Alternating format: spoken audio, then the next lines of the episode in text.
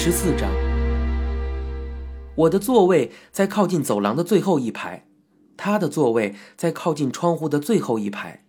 透过窗户照进来的阳光，照在他的纤细柔顺的发丝上，徐徐生辉。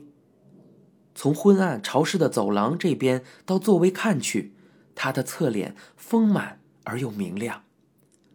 我开始为了看他而去上学。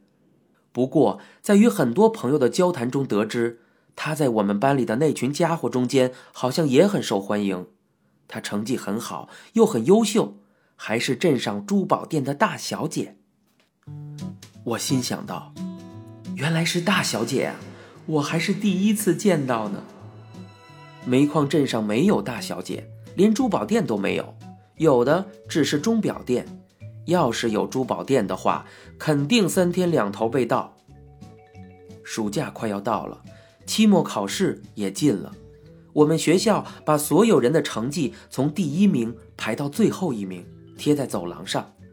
以前我对自己的名次根本不感兴趣，不过我现在得知他每次考试都能进前五名，我心想到，反正不能让他认为我是一个笨蛋呢。我开始积极为考试做准备，虽然我不像漫画里那样认为自己和成绩优秀的大小姐之间有多么不协调，不过感觉其实也差不多。村上老师担心的问我：“你怎么了？”我回答道：“我喜欢上他了。”结果老师大声的笑了出来。哈哈哈哈哈！哈那些家伙都怂恿我去表白，可是我觉得这太让我害臊了，我干不来的。其他不好的事倒是无所谓，表白这种事儿我可是实在不行啊。不过那段时间我为了期末考试过于用功了，精神也高涨了起来，于是我决定在放假前那天表白。之所以决定在那天表白，就是因为就算他拒绝了我，反正第二天就是暑假了，也就不用再见面了。我这个纯粹是在为消极的结果做积极的准备呀。那天我把他约到沿海的公园里，表白这种场合朝向大海要比对着山好。公园里有成排的棕榈树，我们在长椅上坐下后。我开始用着含混不清的话向他热烈的表达我那种说不清道不明的感觉，一直说到了日落。不过说完后，我嘱咐他，让他不要在那个公园里就给我答复，因为我想让我们两个第一次单独在一起的时间尽可能的长一些，尽可能的愉快一些。我把他送到车站，就在电车快要来的时候。我向他讨答复了，结果老实的他竟然答应了我。这个世上竟然有这样让人高兴的事儿，我兴奋的简直想去撞电车。在我的眼里，车站里的人都是我们主演的这场音乐剧里的配角儿。即使现在车站的站长班里的那群家伙从车里一边跳着祝福的舞蹈一边跑过来，我也不会觉得奇怪。明天开始就是暑假了，我得回福冈了。不过我跟他说好会写信给他的。我当时的声音估计是尖得像歌剧里的歌手了吧？他从包里拿出一本很厚的书，然后递给我，说道：“这个，你读一读吧。”电车载着他走了，我把那本书抱在怀里，挥着手目送他远去。下台阶的时候，我一下子蹦了有八格，简直兴奋的平静不下来。然后我漫无目的的在商业街上飞跑起来。在我眼里，商业街上的这些人都是我主演的电影里的临时演员。这时，比我低一个年级、被人叫做笨阿凡的师弟傻乎乎的走了过来。于是，心情大好的我对刚吃过拉面的笨阿凡说道。我请你吃饭。于是我把他带回到他刚才吃面的那家拉面馆，为了让其他客人都成为我电影里的临时演员，我大声的跟笨阿凡讲着话。结果我讲得过于兴奋，拉面都吃不下了，于是把我的那碗拉面也给了笨阿凡。我呆呆地抱着他给我的那本厚书。这时，笨阿凡的嘴上还挂着面条，问我道：“师兄，这本书是什么呀？”我回应道：“哦，这个呀，好像是圣经哎。”每次我一回到筑峰上废弃医院的家里，钱野君就会马上来找我。上了高中之后，钱野君的身体长高了，还剪了个飞机头。这次他又来邀我出去玩。钱野君说：“去不去玩弹钢球啊？”在这个小镇上，所有上了高中的人都会玩弹钢球。当时我正坐在走廊上读他送给我的圣经。浅野君一边喝着妈妈给他拿的酸奶，一边等着我站起来。他说：“去不去玩弹钢球啊？”我说：“弹钢球啊。”他说：“钓鱼也行吗？”我回应道：“钓鱼，钓鱼啊。”钱野君说：“你在读什么书啊？”我说。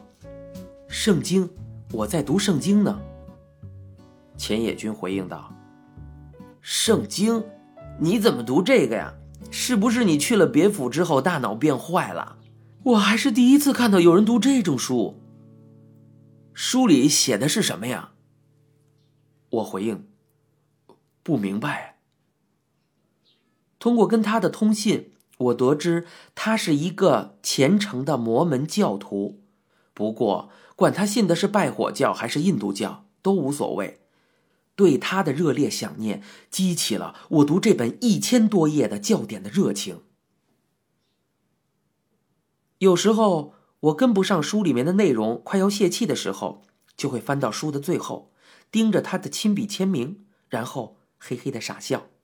这样一来，我又会鼓起干劲儿，把刚才不懂的地方再读一遍。我年龄也不小了，可还是不好意思跟妈妈说这种事情。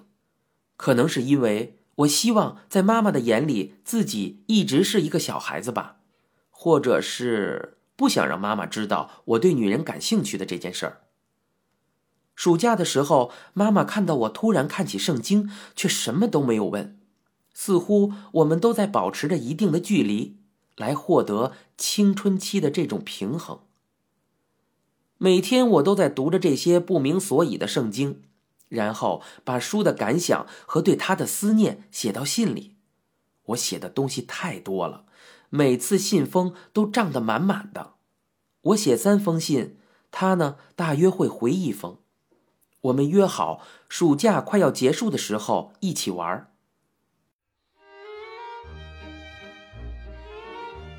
开学的前一周，我回到别府，然后。跟他约好在别府车站见面，之后去保龄球馆。我想了半天，最后还是觉得约会打保龄球这个事儿不错。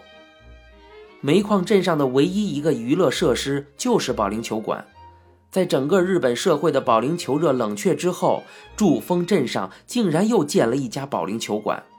在这样一个小镇上长大的我，从上小学起就只有保龄球很擅长了。我本来是打算在第一次约会的时候表演一下我的拿手好戏的，让他知道我的优点。结果也不知道是这种念头太强了，还是读圣经中毒了。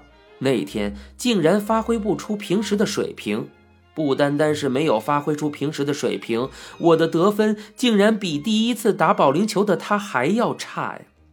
我实在不想再待在这里了，于是编出种种理由。说球道上油太多，球的种类太少，然后跟他一起朝山上的公园走去。结果中途我们遭到了阵雨，谁知道连个躲雨的地方都没有啊！其实我住的公寓就在附近，所以我本来打算像那些青春剧里的情节那样把他邀到我的住所里，没想到结果竟然两个人都淋成了落汤鸡。不过，在那之后，我又不能像乌七八糟的影片那样把浴巾借给对方擦头发，然后让对方换衣服之类的。所以最后的结果是我泡了一杯热红茶给他。要是青春剧的话呀，这种时候主人公可能什么都不说，然后呼吸变得粗重起来。那个时候我的心理方面还跟初中一样呢，是个大好青年，根本不会想要接吻、拥抱什么的。要是放在现在的我，又会怎么做呢？那天不巧的是，笨阿凡也来找我玩，所以我们三个人在一起喝了茶，然后就宣告了这次约会的结束。这个夏天也结束了。表白的日子和这次约会正好在暑假的一头一尾，给我留下了两次深刻的回忆。第二个学期刚开学，我就被他还有他的一个女伴叫了过去。他的那个女伴表情特别的严肃，谈话的内容是：约会的那天是星期天，本来应该是安息日，花钱就已经很不好了，还喝红茶这样的奢侈品。进单身男性的房间也是戒律严格禁止的。要是在以前，摩门教的教徒只能跟摩门教的异性交往。为了不再重犯几天前的那样的错误，如果我还想继续和他交往的话，那我就必须要接受洗礼，不然的话就很难再继续交往下去了。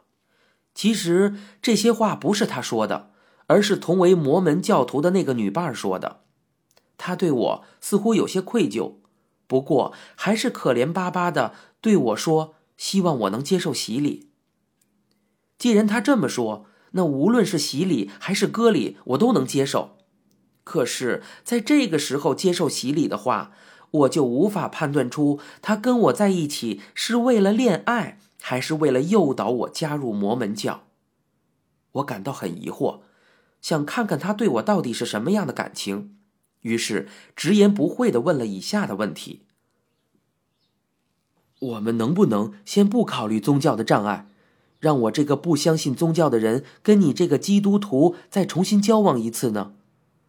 我不是对你信仰的宗教有什么偏见，我只是觉得只要有感情就可以冲破宗教的障碍。我想弄明白我跟你之间的关系，所以能不能再继续这样交往一段时间呢？这样不行吗？”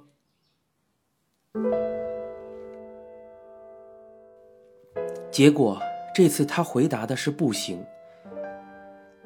夏天就这样结束了，我为这无法释怀的结局伤心不已。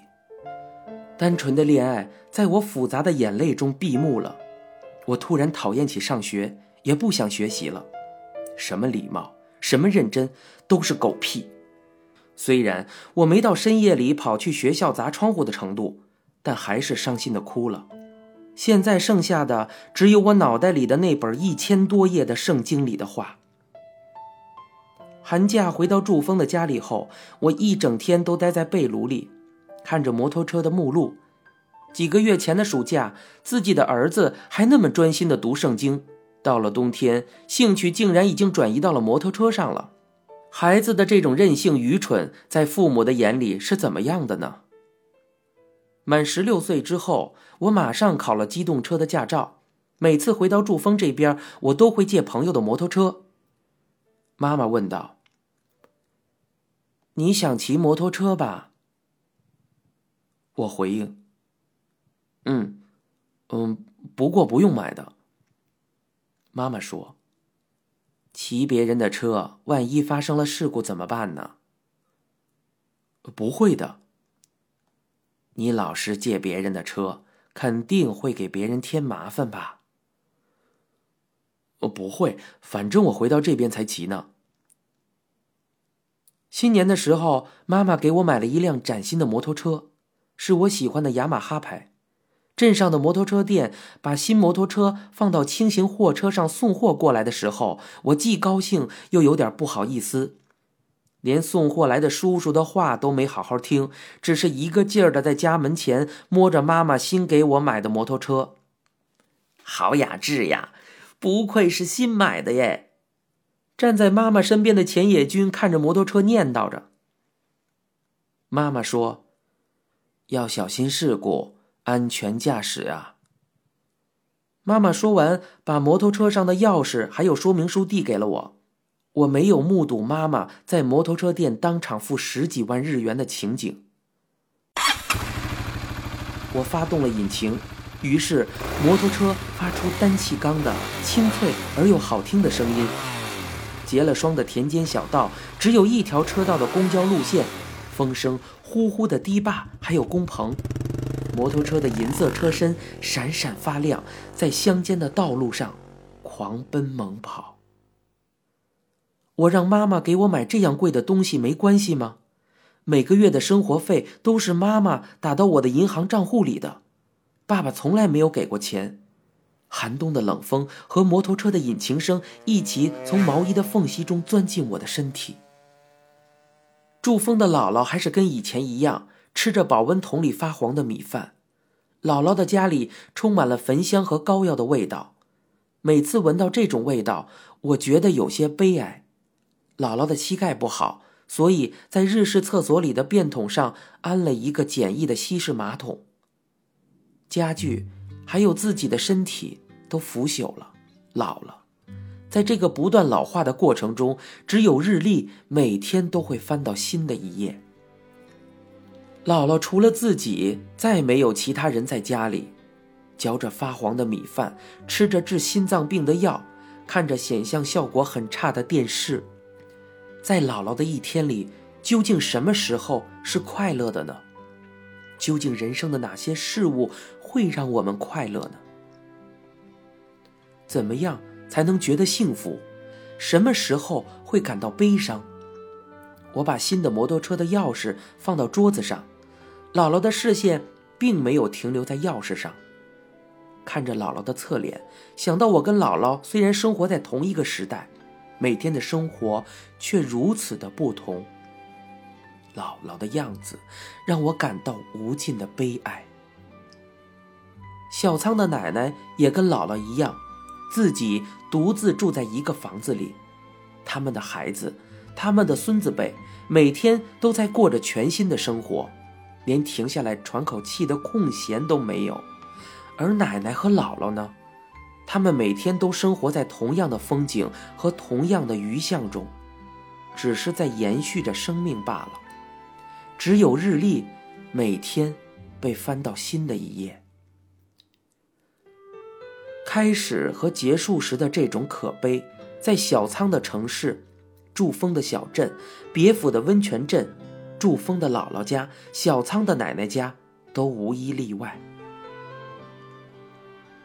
听大人说，以前这些地方都很热闹，那时候家里充满了孩子们的欢笑声，街上到处飘扬着煮米饭的香味儿。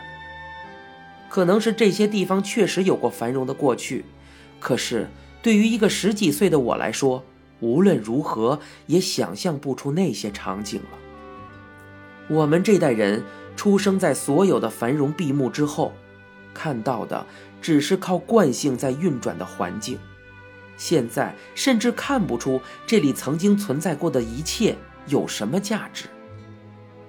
废弃掉，荒凉起来，大家都走了，于是，没有人了。最后，只剩下了这样的结局：人们不再相信过去曾经存在过的短暂的繁荣。盛衰荣枯，是多么的无情！家庭的荣枯也只是一刹那。人们理所当然的去追求光辉和温暖，可是自己却不再相信这些，只会把它们当成昙花一现。庙会后的虚无。害怕事物即将消失，我一直对这些很胆怯。人们嘲笑表面的理想、惨淡的良知，人们却意识不到必将到来的衰败，于是把自己置身于模式化的幸福和大规模生产的生活之中。到处可见那些认为只有一个家庭就必定会幸福一生的人，只要不完整，一切都是虚伪。只要不永恒一切都是幻觉。可是这个世上没有一样东西是永恒的。您现在收听到的是由一辆松鼠播讲的东京塔。